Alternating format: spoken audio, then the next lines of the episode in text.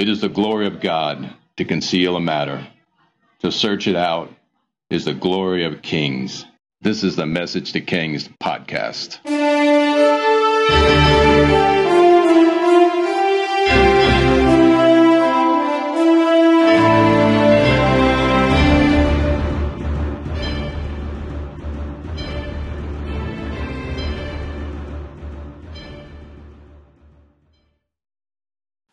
History Podcasters Terrible Leaders Special King Manasseh. About a month back, the History Podcasters website, a website created to host and promote and create a community for independent history podcasters, put out a sampler podcast of many different tastes and styles of different history podcasts, anywhere from six to nine minutes of podcast samplers that were done to promote their website and also other podcasts. It was a, a nine minute sample of this podcast was created for their program. Every month or so, they create a topic, and this time it was terrible leaders. And they asked for volunteers to write up and record content for their show, so we put together a nine minute audio for one of their slots for the History Podcasters website podcast. Well, it went over well, and a lot of first time listeners listened in and listened for the first time. And also, the History Podcasters website has a Facebook group where thousands chat about history and podcasting. It's quite inter- interesting and entertaining, and it's very independent and global. The goal is to create a community of those who love history and share it. In the process of creating the sampler, I totally overwrote the content. It was at least twice as long as it was supposed to be. No worries, right? Well, it was hard cranking it down to a timeline of six to nine minutes, but it was pulled off. But for the subscribers, you get the whole thing. So, what follows is a complete episode. We're to create a topic that relates to the show Terrible Leaders. So, I picked the worst ruler or the most terrible of Israel's kings, King Manasseh both because it is a really gnarly story. I mean, it is, it's nasty, and it gets your attention, but in the end, it's a redemptive account. So, without further ado, here's an account of Israel's worst king History Podcasters Terrible Leader Special King Manasseh.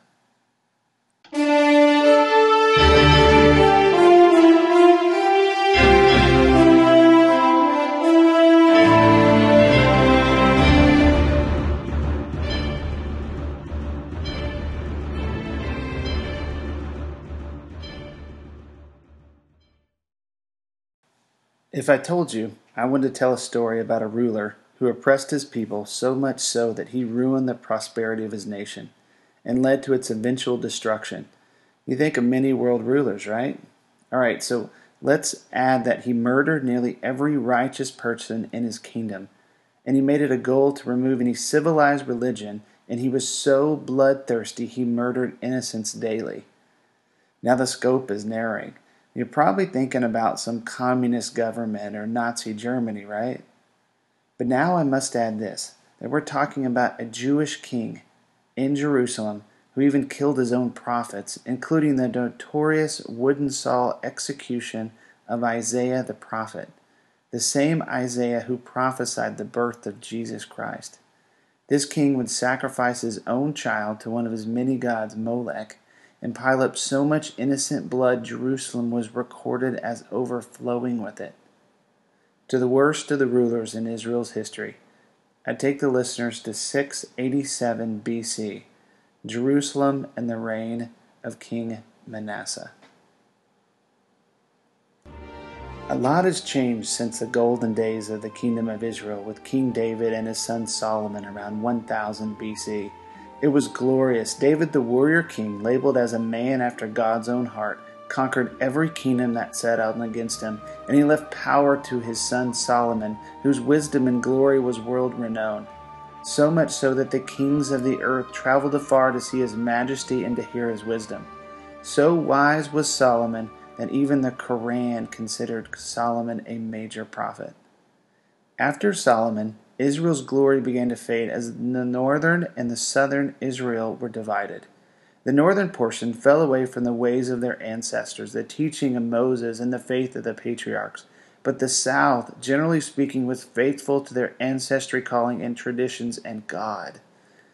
The northern kingdom of Israel was wholly conquered by Assyria in 722 BC, and the peoples were dispersed into the realm of Assyria. All that remained at this point was the kingdom of Judah, or the southern part of Israel, with Jerusalem at its capital with its temple to God. Judah, which we will call Israel from here on, for the sake of clarity, experienced a revival with King Hezekiah, who reigned from 716 to 687 BC. At this point, what is left of Israel is situated in a very vulnerable location, surrounded by world empires, the Assyrians to the north, the soon to be Babylonians to the east, and a resurgent Egypt to the southwest. You almost have to root for Israel at this point, a tiny little nation whose greatness has faded, hanging on against all odds. The little Israel was barely hanging on for existence. King Hezekiah provided a new hope for Israel. When Assyrian King Sennacherib parked an army of 185,000 troops outside of Jerusalem in 701 BC, the end was apparent for Israel. But this is where Hezekiah did something incredible. Not forgetting what made Israel, he took the threat of their destruction, written in a letter, and immediately ran to the temple of God in Jerusalem, spread his petition out, and cried out to God for their deliverance. And what happens next is truly fantastic. Whether you believe the Bible where an angel destroyed the entire Assyrian army in one night, or Josephus's interpretation that a plague swept through the enemy camp, regardless, the Assyrian Empire was headed to the grave to be replaced by the future Babylonian Empire. Hezekiah continued to rule with justice and wisdom, educating his people, working with the prophets of God in his realm, and reviving their lost traditions and faith in God. All seemed to be on track. What is significant here as well is that he worked with his prophets. It's rare in all of history to find a king able to work with his religious men, especially the prophets. The most devout in all of history found it hard to understand the prophets. For example, Israel's most well known prophet at the time was Isaiah. Isaiah lived during the rule of four kings and was getting pretty old. So far, he prophesied the birth of the Messiah, the destruction of Assyria, the end of the northern kingdom of Israel, and many other staggering truths. He's had heavenly experiences and has visited heaven. He's incredibly accurate and bold and full of God.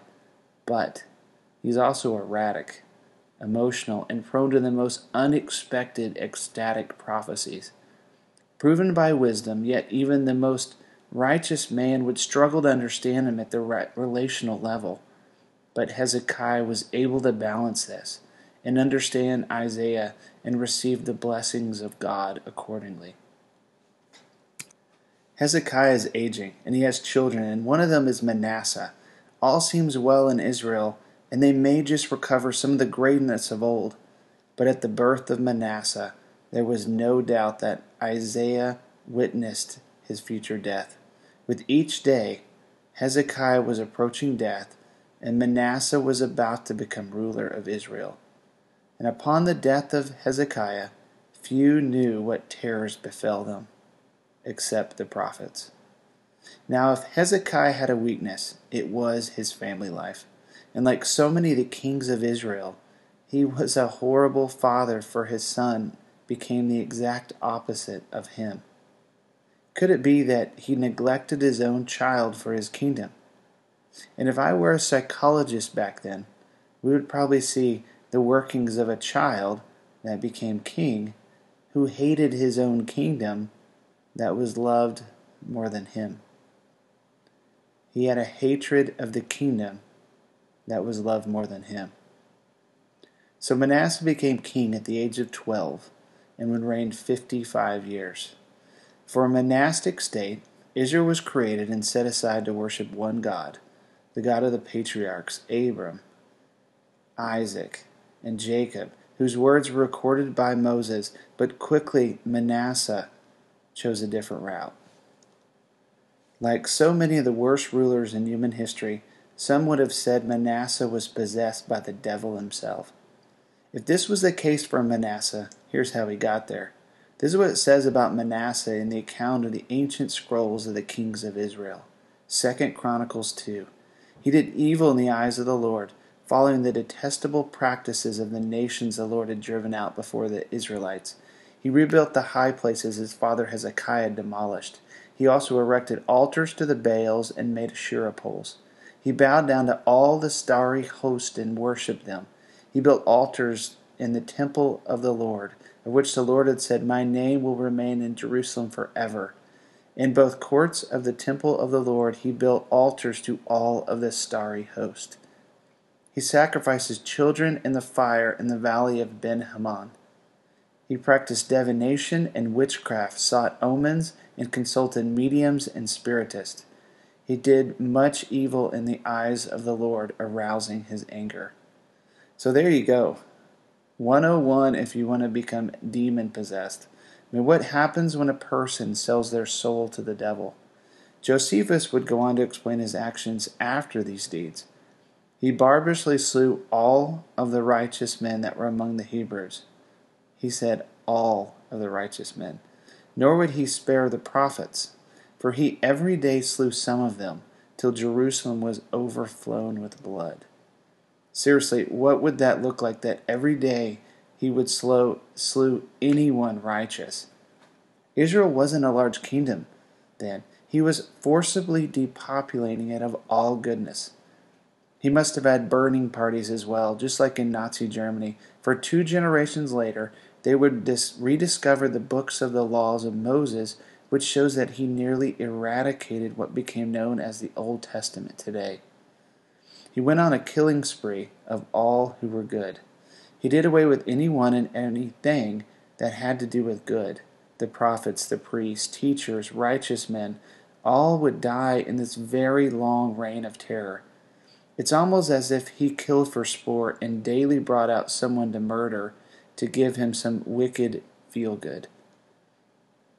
Now we get to the prophets. God always delivers his message, and he would deliver his message of judgment on Manasseh and Israel for these horrific acts. The result was the Babylonian captivity and the destruction of Jerusalem in 587 BC, which would depopulate Israel for 70 years and lead to the Babylonian captivity. Jewish tradition tells this account of Isaiah that he was hacked to death during the reign of Manasseh with a wooden saw. I mean, who does this? A wooden saw with ineffective teeth. His death must have been terrible. What a horrific death for the man who prophesied the birth of Jesus Christ. Such a horrible death for a prophet who knew it was coming since Manasseh was but a boy. To consider it from Isaiah's perspective could really mess you up. In addition to this reign of terror, Manasseh bankrupted his nation, destroyed its prosperity, education system, and turned it into a bloody sick playground of disgusting paganism and witchcraft, all headquartered in the temple to God in Jerusalem. Now, this is where the story takes a, a wild turn. You'd think he'd die some terrible death or commit suicide or something like that. No. He is tricked by the Assyrians or the Babylonians, depending on who you hear it from, and he's taken by them to Babylon. Here's the account. 2 Chronicles 33:11. The army commanders of the king of Assyria, who took Manasseh prisoner, put a hook in his nose, bound him with bronze shackles, and took him to Babylon. So this is where Manasseh should have been tortured and killed, but it is where we cannot help but be shocked. In his distress, he sought the favor of the Lord his God and humbled himself greatly before the God of his ancestors. And when he prayed to him, the Lord was moved by his entreaty and listened to his plea. So he brought him back to Jerusalem and to his kingdom. Then Manasseh knew that the Lord is God. All right, so we really have to say, Are you kidding me? I mean, what happens here is that he cries out to God for forgiveness, and God lets this guy off the hook. I find it fascinating what it says. Then Manasseh knew that the Lord is God. Wow, that's what it took for Manasseh to believe. Unbelievable that God was so patient to wait for him, or how gracious that he allowed him even to be saved. Isn't this the most recurring theme in all of history? Redemption and forgiveness and restoration. God's plan for every person. This is something Moses learned about God that he was gracious and compassionate and eager to forgive. And Jonah, when he was at the gates of Assyria, he knew this, and that's why he didn't want to tell Assyria to repent. That God is merciful and eager to reveal himself to those who call upon him. Even in the worst of places, in Babylon, in the wickedest of places, with the hook in his nose and bronze shackles, Manasseh called out to God of his fathers, and he answered.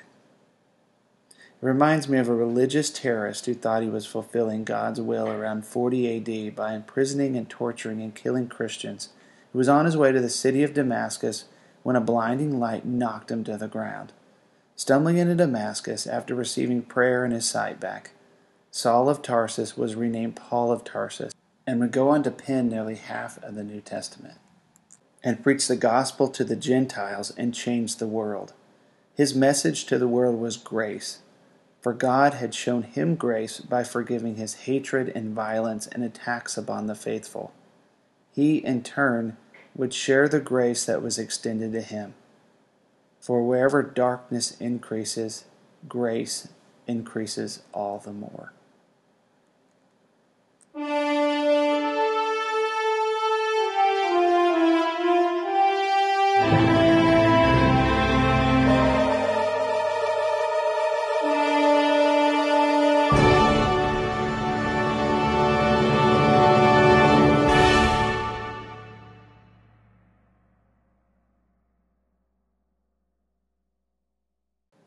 Hope you enjoyed this special episode of Message to Kings.